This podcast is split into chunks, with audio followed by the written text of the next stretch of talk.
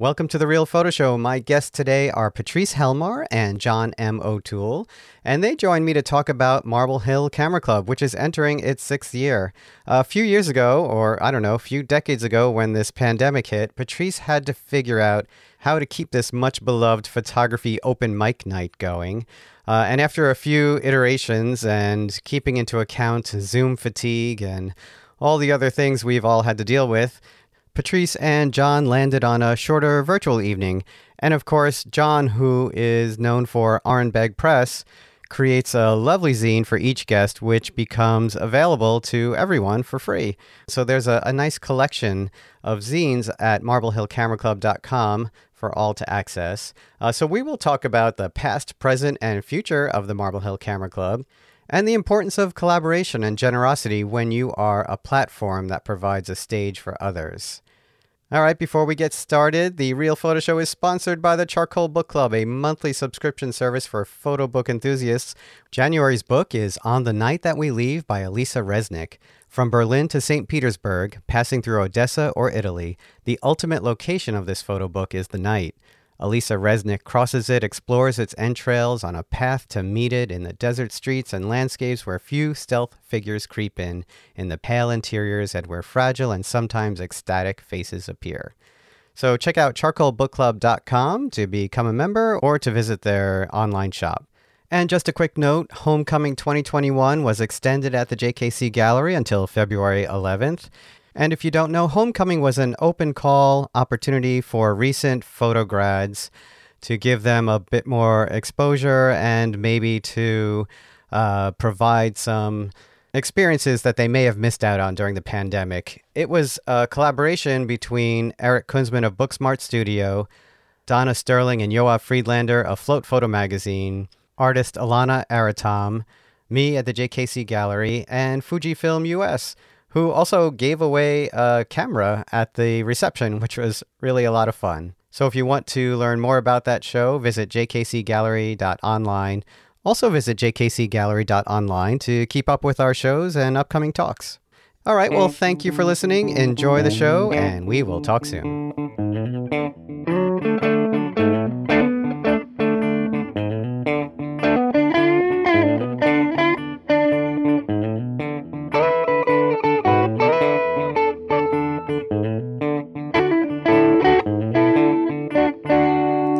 Patrice and John. Thanks for uh, joining me. Hey, Michael. So, I thought this would be a nice time to catch up uh, and to talk about what's been going on with Marble Hill and the collaboration the two of you have been doing, and maybe to discuss, uh, you know, some of the changes and shifts we've made. You know, uh, we spend a lot of time promoting other artists, and we've had to change the way we do things. Yeah. Patrice, you're the founder of Marble Hill, and John, you created Arenberg Press. Uh, did I did I say that right? Yeah, Orenbeg. Yeah, it's not Berg. That's right. I uh, I must confess, I've said Berg in my head a few times. Oh, before I forget, uh, thank you, Patrice and John, for having me on Marble Hill to present my work with our good friend Anibal Peyo. Oh yeah, thank you, Michael. Yeah, that was a really fun one. Yes, thank you. And uh, the zine looks great. And uh, I want to talk all about that in the collaboration. But why don't we start with, for those who don't know, what is Marble Hill? What is the Marble Hill Camera and Supper Club? Yeah, that's a good question. Well, we are an, a sort of unorganized organization. So we're not a nonprofit. We we're probably what is it anti-profit we probably lose money every year um, yeah i can identify with that but we don't really spend money so i don't know. It's just it's a it's a group that's kind of like a show and tell or like an open mic for photographers and artists. And it started in the bronx in 2016 so gosh i guess we're going into our what is it sixth year? Is that possible? Yeah i think so. Um, yeah because i remember you saying it was five in may. Yeah wow.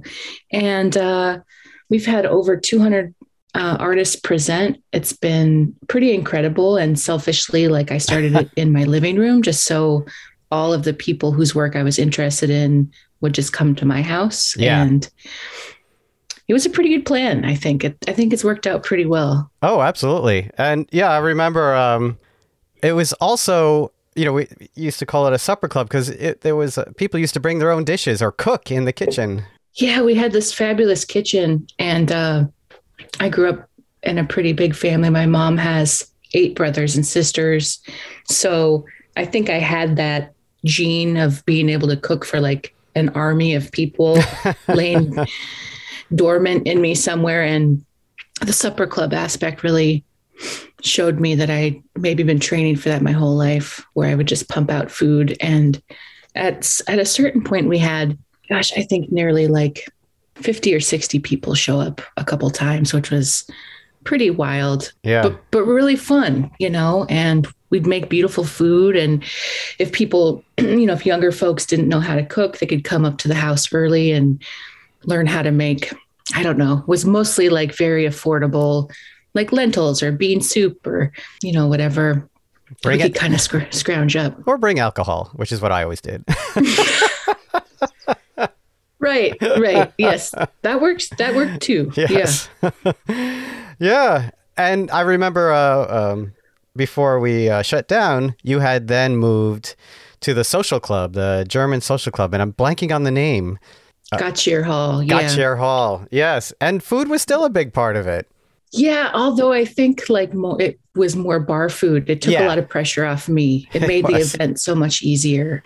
And at that point when we moved to Queens and we weren't in this big huge sort of like um non-New York house, my roommates kind of had a talk with me and they're like, "Hey, it was really fun when we had this big living room and this kitchen, but uh, uh-huh. uh, you got to find a venue because there was like somebody sleeping in my bed that I didn't know, or you know, just like it got it just got to be too big for a domestic space. Yeah. Yep. Yep. And and John, why don't give us a little background on on Orenbeg?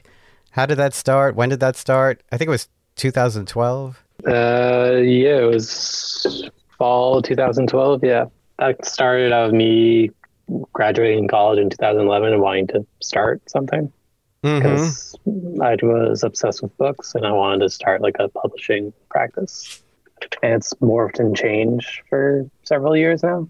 Yeah. Um, oh, yeah. So it's it's always just kind of like a big experiment lab. I think.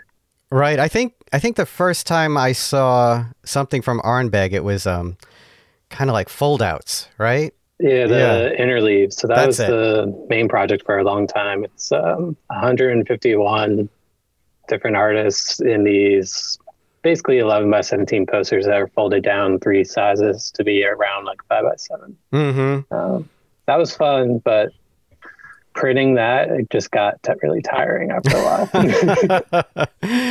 yeah, and Orenbeg has always been kind of inventive in that way, right? Like I think one of your main goals is to answer the question or ask the question what a book is, right? Yeah, so it's like however you end up viewing the book. So, you know, that's why I think the online zines collaborating with Patrice and doing has been a real fun different aspect of questioning like, oh, does a book even need to be printed or is he need even need to be printed? Right. And did the idea of collaborating with others, did that start with Net 1.0? Was that part of the idea? Yeah, the net the nets were the first like collaboration thing that I did for Orenbeg. And having different like guest curators for that was always like interesting because I would see all the submissions come in, but then pass everything along to those people and everything would just come back and then I just have to upload it. And mm-hmm. that was mm-hmm. like fun because it's like a surprise for me too. Right. Um, that's one of my things I love about reaching out to people asking them to make something or having someone guest curate something. It's I don't have to worry about it as much. So it's kind of just like waiting to see what comes back. Right. Yeah. And and you did a, a Net 2.0, and Patrice, you actually collaborated in Net 2.0, right? Yeah, I think that's actually probably when John and I got to know each other a little better working on that project. And I just realized what a great editor John is um, because we put that zine together and we talked about like what should, you know, what photo goes where, what comes next. And I think I realized that we work in a really similar way, which is like thinking about, you know, the narrative structure or even thinking about uh, the photos like music, right? Like, yeah. And I think from there, just felt like I could really like kind of a kinship with John that there was like an a inner like a really cool relational way that we we worked as editors maybe a, a different photo practice but um, a similar philosophy on bringing people together and and then like formatting that right and that was called uh, i'd rather go blind from mm-hmm. Uh, the etta james song right i'd rather go blind yeah. and each of these exhibitions and and they're they're they're kind of a combination exhibition PDF zine, right? Is that fair to describe them that way? Yeah, that's uh, what it was for the time. Yeah, and then that evolved into uh, Orenbeg's Etc. shows, which is just online, and then I print out the images and hang them on the window at my office. That's great. That's amazing. Yeah. And that, and are they all group exhibitions typically? Yeah, it's all it's all group exhibitions. Usually, it kind of depends on you know like what for people to, to take time to submit work and stuff. Um, yeah, there's always like a prompt for the open call, and I always make the prompts intentionally vague so anyone could you know kind of figure out what they think like goes with that kind of prompt. Yeah, and I think that's where this you and Patrice have similarities. It's the openness mm. of the call. Uh, you know, Marble Hill used to be an all-night affair with you know six artists or what you know five, you know, and and of course that got harder to do over Zoom because it was being, as we all have learned, being on Zoom can be exhausting. Yeah. But but that openness, the idea of varied, uh, diverse voices, right? I think I think there's a lot of overlap between what Orenbeg was doing, what Marble Hill was doing, and also the business model of not making money. not I, would like to clarify not having money and not making money right, right? you know yeah. Important tenants. Yes. Yeah so I can I, I can see how the, the collaboration would, would come together. Would you find each other in that way? So then let's you know let, us talk about what what you, the two of you have been doing for the past what is it two years now or a year and a half with the the zines and the guests. Year right? About yeah. a year. It's been about about a year. Yeah. Yeah.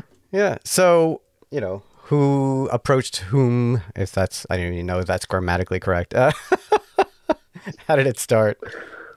I think I probably asked John. I have started to have like a day.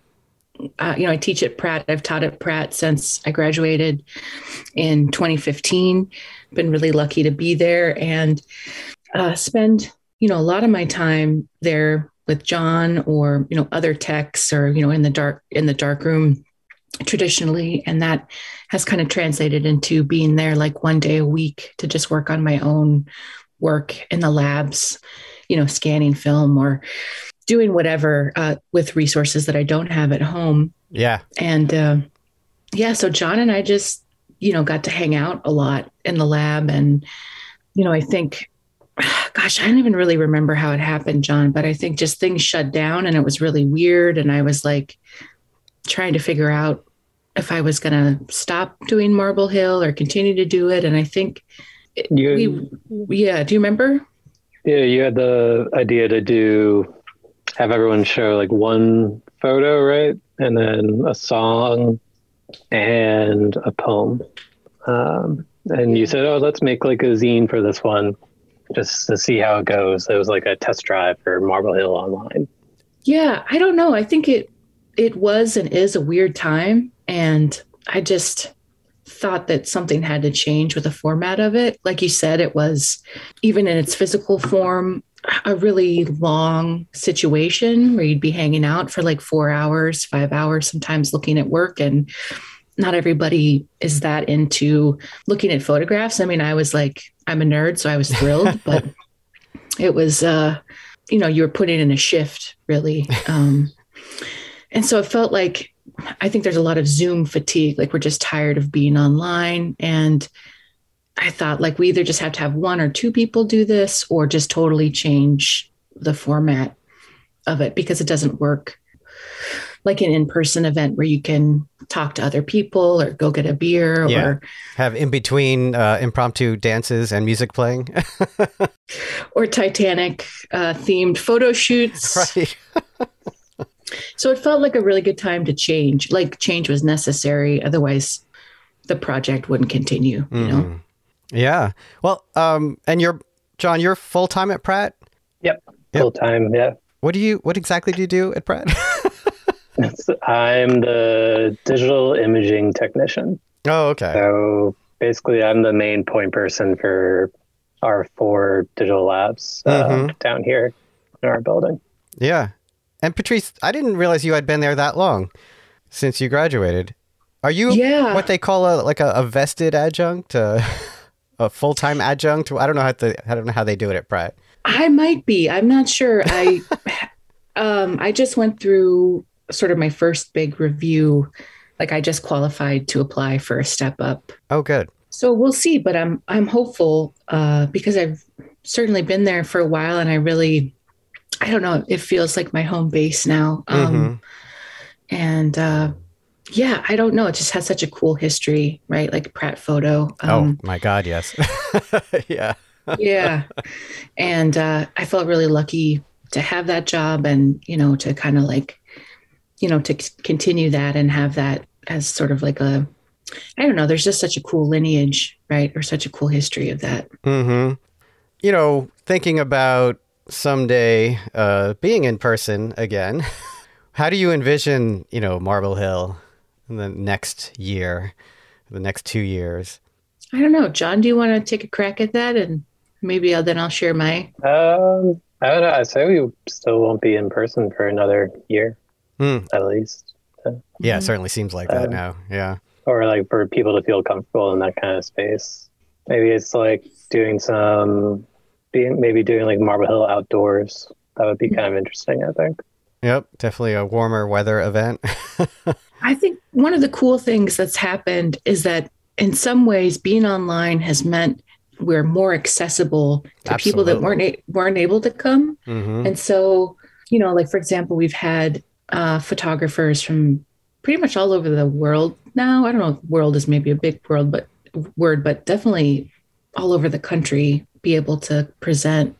And, you know, like our audience, I think is really happy to be able to like, oh, I'm in California. I never was able to come to this, and now I can come to the meetings. So Yeah, that that has been really cool, like that, ex- That- accessibility. that's been my takeaway from the JKC Gallery, with especially with the third Thursdays artist talks. You know, th- actually, this month we have someone from Paris and and someone from Trenton. You know, so and teaching. I don't know how you all feel about this, but I'm I'm actually going to keep teaching in a hybrid mode. I'm gonna I'm always gonna have a, a camera set up at the teaching station, and you know when students uh, can't get here, if conflicts with other schedules, um, taking care of a kid at home, anything like that, you know, I'm going to let them just dial in whenever it's, you know, lecture day, you know, or even, you know, for digital photo, even if it's critique day, um, you know, they can be remote. And I think that's, that's going to take a little more practice. i d- I've been doing that for two semesters now, and and my brain is still split in two. You know, like I forget there are people in the room sometimes, and I forget there are people online sometimes, and you know that it it uh, it definitely is a. When I say my brain is split in two, I really like feel it. Like I feel like I'm like being pulled in two different directions. Uh, but yeah, that's a big takeaway for me. I want to. I'm actually want to keep. I, I actually want to keep doing that. Yeah, I, John has been kind of being tech support for me this last term. We Mhm. have this MacGyvered. Wait, what do we what do what do we even call it, Uh, uh, we call it the kaiju. what is it? It's like this Yeah. giant double monitor thing that uh, our IT department made, but and it's just way way too overbuilt. but it's like two like 27 inch screens Oh, with wow. a camera and a Bluetooth Oh, Bluetooth keyboard. You need two people to like make sure it doesn't like hit anything to go through the doorway. yeah, like I feel like I'm reasonably tech savvy, right? Mhm. Like I'm not totally in the dark, but I never quite figured this thing out. I think I did pretty well, John, but sometimes I'd just be I'd have to like call John on the phone and be like, I don't know what's at like the microphone's not working or just it had so many idiosyncrasies. Yeah, yeah. yeah. Oh yeah, no, it it there's definitely been a steep learning curve and yeah, trying to be in the classroom and online at the same time. Yeah. Um before we we get away too too far from what you all do in terms of, you know, Marble Hill and Orenbeg, in seeing how things were and how things are now, what would you take forward with that? You know, hybrid mode we talked a little bit about, but more guests, less guests. Um, John, will you ever go back to uh, physical printing? I do still still do physical printing. I Oh, just good. did uh, Foley Gallery had a zine fair during the summer. and Did a few like random zines of myself uh, of my own work for that, oh, good. along with like the Orenbeg like back catalog. yeah, I think physical printing is I mean, I used to do zines in the really early 2000s as like a young kid and you know, I still print in the darkroom and so having a physical object, having a book or a zine is really important. I think the reason that we have done these zines online is sort of a reaction to the commodification of the zine in the art world as this sort of fetishized, very expensive thing where, right, it used to be a way to um, be be generous or share work or to kind of like respond to the world in a countercultural way where you know you could share ideas for a dollar or two dollars i mean Mhm. sure there's inflation but i don't think a xeroxed or you know very simple inkjet bound book should ever cost like $40 right, Right. so we wanted you know people without a ton of money to be able to look at work to use it as an education resource. People in school i mean you know there was never a time in my life in secondary education where i wasn't working like part-time or full-time job. So you know it's like i just kept that in mind as experience of being at a book fair right? Like the ps1 book fair and being like oh man it'd be awesome to buy this you know fill in the blank book but Yeah. like i don't even have enough money to pay rent or whatever i need to get additional loans or so just trying to keep it like keep that spirit of like this should be accessible or people should be able to like look at work and know what's happening um so i like to keep that going as much as we can if you know if the photographers are open to that Right. And and I think it's it's a fair deal. It, you know, I I don't think it's a an unfair ask to ask to ask something of the guest as well. I would love it if, you know, guests when I have on the show they do uh, you know, a, a bit of work promoting their episode at least when they're on the show Mhm. and and I don't think it's unfair to ask someone to share their work uh, when they're on Marble Hill, you know, I don't think I, I'm guessing you haven't had too many too much pushback with something like that. I think there's an understanding of generosity with what we do, for the most part. Yeah, I think so. Yeah. And I think that we're asking people that we know that would be interested in that kind of collaboration, or, you know, maybe they're also teaching or hmm um, they kind of know, you know, what Marble Hill and, and what Orenbeg is, right? That we're not, um, I'm not a nonprofit. John isn't a huge publishing house. Like Mhm. we're just, we're two people without a budget. Uh, yeah, that, like making stuff and sharing people's work. Yeah. Mhm. In in terms of the the collaboration, how has that affected what you both do, if at all? Uh, I don't know. I like our collaboration. It's ha- it, to me, it's something I look forward to every month. Mhm. Yeah. Well, I guess for you, John, the the idea of collaboration on your zines has been around a while, right? Yeah, but that's like a different. I don't know. When I'm doing like an Orenbeg thing, I kind of put like my Orenbeg hat on. hmm I think a certain way, and this is just more me me collaborating with Patrice and playing with other people's pictures and seeing what comes of it. Yeah. I think it's our collaboration is really easygoing. I don't know. Has it has it changed the way you think about the the show? I mean, I it's kind of like if you I don't know, it's less lonely, you know what I mean? Like I look Mhm. forward to working with John. It's just not always my own thing. I consider like inviting people that I know that John would be more interested in too. So I think it's expanded my sort of like curatorial perspective or which is cool, but the main thing, the way to keep this sustainable has been that it's not a huge pain in the neck, you know, that I'm working with somebody that's as easygoing as I am about stuff and just like patient and kind and cool and just knows the deal, right? That it's not, I don't know, that it's about the work and the people that we invite and that it's not so much about who we are, that it's just about like um, getting things out into the world that deserve to be seen, right? Like, in December when you and Anibal presented, it just felt like such a great way to cap off the year because I've been so excited about your work, Michael. You know that beautiful color work from the '90s that everybody should see, right? And Thanks. Uh, yeah, that's just like so incredible. And so, getting excited about that, and then being able to share that with John, who I know is also like a photographer's photographer, being like, "You're not going to believe this work this you know that we have this month.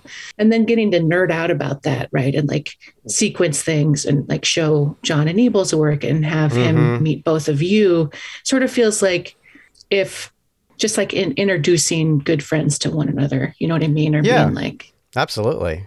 The other thing about that is there's a lot of letting go on both of your ends after you invite the guest right? So I imagine you collaborate on you know choosing guests and selecting guests and and then you don't really know what you're going to get after you ask the guest right? I mean you have some idea but you do you do leave it open to what would you like to show right? You know in my case you know because i'm going back through the the catalog um, it could have been a variety of things or it could have been you know last year's work. And so when it comes time john also for for editing and organizing and putting the zine together, you're you're responding to something you you just found out, right? Something you just saw. Yeah. I mean, I think that's one of my favorite things about Marble Hill is it being such an open place for people to kind of show whatever they would like to show. And then for me, it's always cool to get that like sneak peek, that sneak peek before the, the mm-hmm. actual like talks to see what the work is and get an idea of it and then hearing the person speak like a few days later about it changes my whole perspective of how I approach the zine and looking at the work after that. And there's always risk, right, Patrice, with what you're going to get and what people might say and Yeah. Yeah, I think it's like, you know, it's funny to see people, you know, when we were more in person, sometimes yeah, a couple times I'd have presenters that really you don't know what's going to happen. You know what they're going to say about the work. You don't know what people are going to show. And like, you know, I'm not a cop. I'm not there to police somebody's project or speak for them. Like, you know, if you take a photograph, you're responsible for that. That's your work. That's your thing. But yeah, there've been at least two or three times where people have been really offended by work or thought like, oh, why the hell did you invite this person? You know, even like you know, in an extreme case, maybe just thought like I was a I was a jerk and, you know, stopped coming to the event. I mean, that's pretty rare. I hmm. think that only happened maybe once. Um, but right, like people are going to get offended at things no matter what. So, yeah, you don't know what's going to happen, but really, I just want to see what people are up to. And I think it's like been hugely rewarding in the fact that like I feel like I know ton about what people are making right now. Mm-hmm. and i mm-hmm. wouldn't i wouldn't have that knowledge if i wasn't doing this work. Yeah. No and that's the beauty of it. I mean you could you could be in in one evening's event. You can have someone who kind of who thinks of it as performance art and there's a it's a whole thing set up right? Uh, yeah. yeah. And then you could have someone comes from the, the maybe a, an older modernist tradition who doesn't like to talk about their work and they get even a little defensive talking about their work, mm-hmm. right? It's it's a really interesting mix. Yeah. But like we should be open to that. I think mm-hmm. having this you know, having this sort of like uh, these cliques or these groups that are not accepting of other kinds of work is really, it's not a good, you know, it's not a good look as an educator to be uh, exclusive, right? Like you can only make yeah color work that's three feet by six feet and or whatever or you know hmm, you have to be a video. I'm gonna get myself in trouble, or you know, no, like there's a lot of that. Uh, you, yeah. you know, you got to be a video artist, or it's like yeah. you can do whatever the heck you want to do. Is it interesting, right? Like, mm-hmm. what is it about? I'm curious. I want to know what it is so that I can be um, I don't know. I want to I want to know what's going on. I want to be, you know, Yeah. informed and I feel like smart people should be more open to things and less closed Yeah. down to So, things. uh, Patrice, I didn't know you before grad school, and John, I, I don't know you that well at all, to be honest. We've only talked a few times, but as I, for myself, as as I've gotten older and I've been teaching for twenty years now, I'm fortunate. I, I don't know what the word is. I'm I've worked towards being less dogmatic because I felt it. I felt the walls closing in teaching, teach, showing the same photographers the same work, the same, you know, because you're learning in those first five years, you're so busy with other aspects of keeping up with technology, keeping up with all these other things that you forget that you're just showing the same work over and over again. And it's it's through the faces of my students that I realize uh, some of this work doesn't represent who these students are. And that's when I, I made a conscious effort to say, I, I got to stop showing this body of work. I've got to stop showing these three photographers for a while. I, I need to put them on the shelf for a while. And that's been a huge change in the way I've taught in the last 10, 15 years. And it's been great for me because I'm always looking for new work. I'm always looking for new things to show. I'm always looking for new books to show. And so I don't know, Patrice, has, has that something you, you've grown into or you always somewhat anti-dogmatic?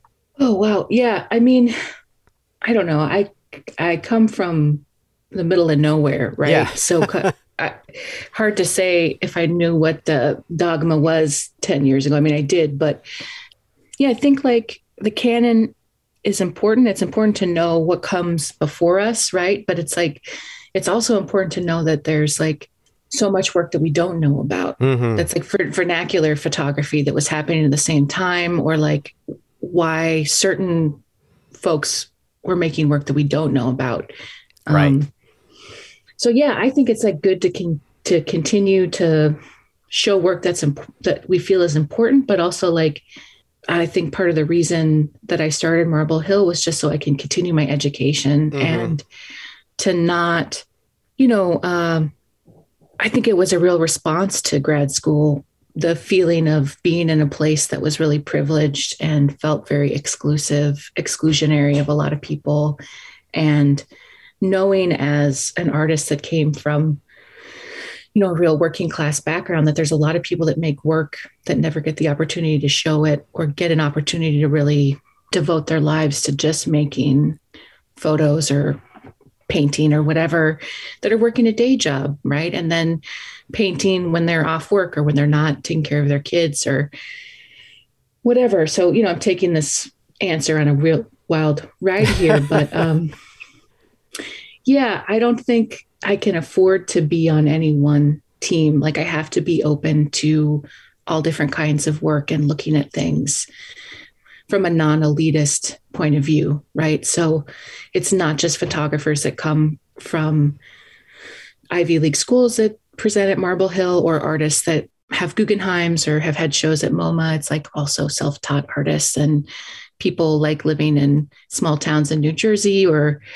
you know, artists and um, where was it that Trent is from? Uh, Trent Bozeman, who's going to school and He's in Arkansas. Right. Mhm. Yeah. Yeah. What do you think, John? Am I maybe save me from this rant? I think Coffee kicked in. I don't know. Like, I think it is very important to be open. I think more and more society now is that way, or at least a lot of people move in that way, especially in. I think photo now compared to a few years ago is much more uh, like I'm gonna make up a word and say like, wibbly wobbly inter something. I don't know. Photo is just kind of like a larger term now with all these many different umbrellas under it. It's like, oh, you're a photographer using text, or you're just a photographer who's doing non-silver processes now, or something. Like it's always photo photo plus or photo colon. And, you know, where you're teaching uh, can make a big difference too in the direction of the program, the stewardship of the program. Um, and so my point is, you know, we're we're in academia, the three of us, and we have real influence on what is being shown in the classroom. I think it's uh yeah, it's incumbent upon uh, us to keep expanding the canon of photography, right? Yeah, I think also though I should say like I'm very devoted to the practice. I think a better word for practice is work that I'm continuing that I learned as a kid from my dad, right? Mhm. There's this idea that like the craftsmanship and the time, ability, everything that it takes to make a real print and to like continue the tradition of you know photography in the darkroom and printmaking and you know in some ways it feels like that is a cooler thing to do nowadays but also like that it's shrinking where there are less and less professors that actually print in the darkroom or know what that means and so i would feel remiss if i didn't say that that's like my part of my mission statement is to continue that Yeah. tradition or like that that's part of my something that I feel responsible for as like like coming from the family that I come from or like also coming from the photographic lineage that I come from like as part of Right. um being you know in some ways privileged to have gone to a school that really emphasized that tradition right um hmm that it's important like it's important that we know what a silver print looks like that we know Mhm. what why it's important and um i don't know i've i felt sad about it since like 2001 2002 when my dad passed away that it's just that we've gone this other direction the last like 20 years and that we're losing touch with like the physicality of photography. That's also like a reason that i'm teaching right? Um it certainly isn't for the money right? It's like um I, because I still want people to know what that looks like and what it feels like and just like how beautiful and important it is. Yeah, and you know, I I teach black and white photo, I teach digital photo. I love it all, I embrace it all, I use it all. And I'm not being romantic though when I say there is something special about students being in the darkroom together that builds community. I, I would say even in a digital lab, you have that same community. I, I witness it like all the time, and I witnessed it starting again this past year, this past fall semester, for the first time in like a year and a half, and it was something I desperately missed. I say. Mhm. I think it's easier for students to form this community in the darkroom and interact with each other and because they're they're constantly walking by each other, next to each other, looking at each other's work as they walk out of the darkroom into the light, and they kind of get excited with the that sort of magic that happens at the very beginning when they all see their first prints and they celebrate together. Yeah. And I think in the in the digital lab, you have to work at that a little bit more, like provide opportunities for them to sort of pull back, help each other, share work with each other. I think so. I mean, I'd like to say this about John that John, you're an awesome teacher, you know, and you're you're in the lab as a tech, but you're constantly teaching. You know, I've seen that because I've been there one day a week just working on my own things and learning stuff from John too, filling in the blanks on my digital photo education or lack thereof. But like you create that, right? That that's something that you learn, something I learned in my master's in education that like a big part of being a teacher is creating a classroom community, which is Mhm. like an over overused word at this point, community, right? Totally. Yeah. But like, do people feel comfortable? Do people want to hang out? Do people feel comfortable asking questions or like, and I would say that, yeah, John, you've really done that. You've like created a place where people want to spend time and want to like Yeah. Feel really comfortable being like, uh, I don't know how to use this printer. Help me, you know? I mean, I think you do the same too when you're teaching, because when um, you're like, "Oh yeah, my class is full," I'm like, "Yeah." All the students are like, "Hear about Patrice," and they're like, "Oh yeah, I want to take Patrice's class." How is enrollment at Pratt? I know I know enrollment at Mercer is is way down. You know, my classes are probably two thirds the enrollment they used to be right now. How are you all doing? I think we're okay, right? It's still little the bit same. down? Amount, it's- no, it's still the same amount of courses that are running. Oh, that's good. Our senior class is like 42 students this semester because of all the people that took academic leave um, the first year. the Oh, pandemic. okay. Oh, so they're coming back now. Yeah. Oh, that's great. So, uh, what do we have coming up Uh, John, what have you been working on personally, or Uh, I've been scanning all my pictures from like sixth grade. That's what I've been doing. I saw that. I saw that. I uh, is there a larger project that you're working your way through? I'm just kind of digitizing everything from then, and then kind of treat it sort of like how I end, always end up treating like found photographs, and Mhm. just kind of play around the sequence and see what happens. Oh, okay. I mean, a big part of your your work has been heritage, right? Yeah, it's always this kind of heritage, this idea of home, this idea of like longing for something. Um, and scanning all this old stuff is helping with that. Shooting some new stuff, but I'm not really sure what it is yet. Yeah, and then Orenbeg will have uh, the most recent Etc. show like online a week or so. Oh, okay. And is the Yeah. website the best place to see that? Yeah. So it's orenbegpress.com. Yeah. Is is Pratt having any kind of delayed in person start or anything like that, or is how's it how's it going? Yeah. Yeah. Um, Yeah, when do we begin? Is it first week of February? yeah, uh, Jan 31st, I think. Are you starting remote, or are you just waiting to start the semester? We're remote the first two weeks, just, Oh, okay. like everyone else, really. Yeah. Mhm. Yeah. Uh, and then Patrice, what what is Marigold?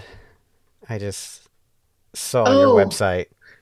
Yeah. Um, well, you know, this wild thing happened to me where I had been teaching at Fordham, which was awesome, Mhm. and was re- really using that darkroom to pump out all of my processing and print work prints and contact sheets and everything. And when the pandemic first happened in March of 2020, things shut down so quickly that my I had about over 100 rolls of film was it john something wild that were Yeah. locked in this locker at fordham Oh Right. wow. Really? that like i didn't have access to and i was What? just like yeah it it was just wild i mean i was you know i went back to alaska because i lived with roommates and you know this whole rigmarole but uh, basically since i've been back in new york since this fall just been going through all of those photographs you know all the all that film getting it processed thanks to our buddy jesse chan and then like scanning uh, religiously every week with john at, at pratt. And um, so yeah the the marigold work is made. I mean some of that film is from like 2019 i think but yeah it was weird it's been weird to look at stuff that that's it's that old right Yeah. it's like two years old at this point Mm. and um so it's a combination of that and then a lot of uh, large format work that i did in alaska like self portraits and landscapes and stuff Oh, Um, okay. And you mhm. actually had two installations during the pandemic, right? Adam and Eve were astronauts. And what was the other one? Was it This Nettle? Oh, this Nettle Danger. Yeah. So I work with this awesome gallery, Ga Gallery, um, actually based in Germany in Provincetown. And luckily, uh, the sort of head gallerist or the gallery director, Bettina Rosarius, asked me to do like two solo exhibitions or projects sort of in the middle of Mm-hmm. everything in 2020, 2021. And that kept me really busy, which was Yeah. great.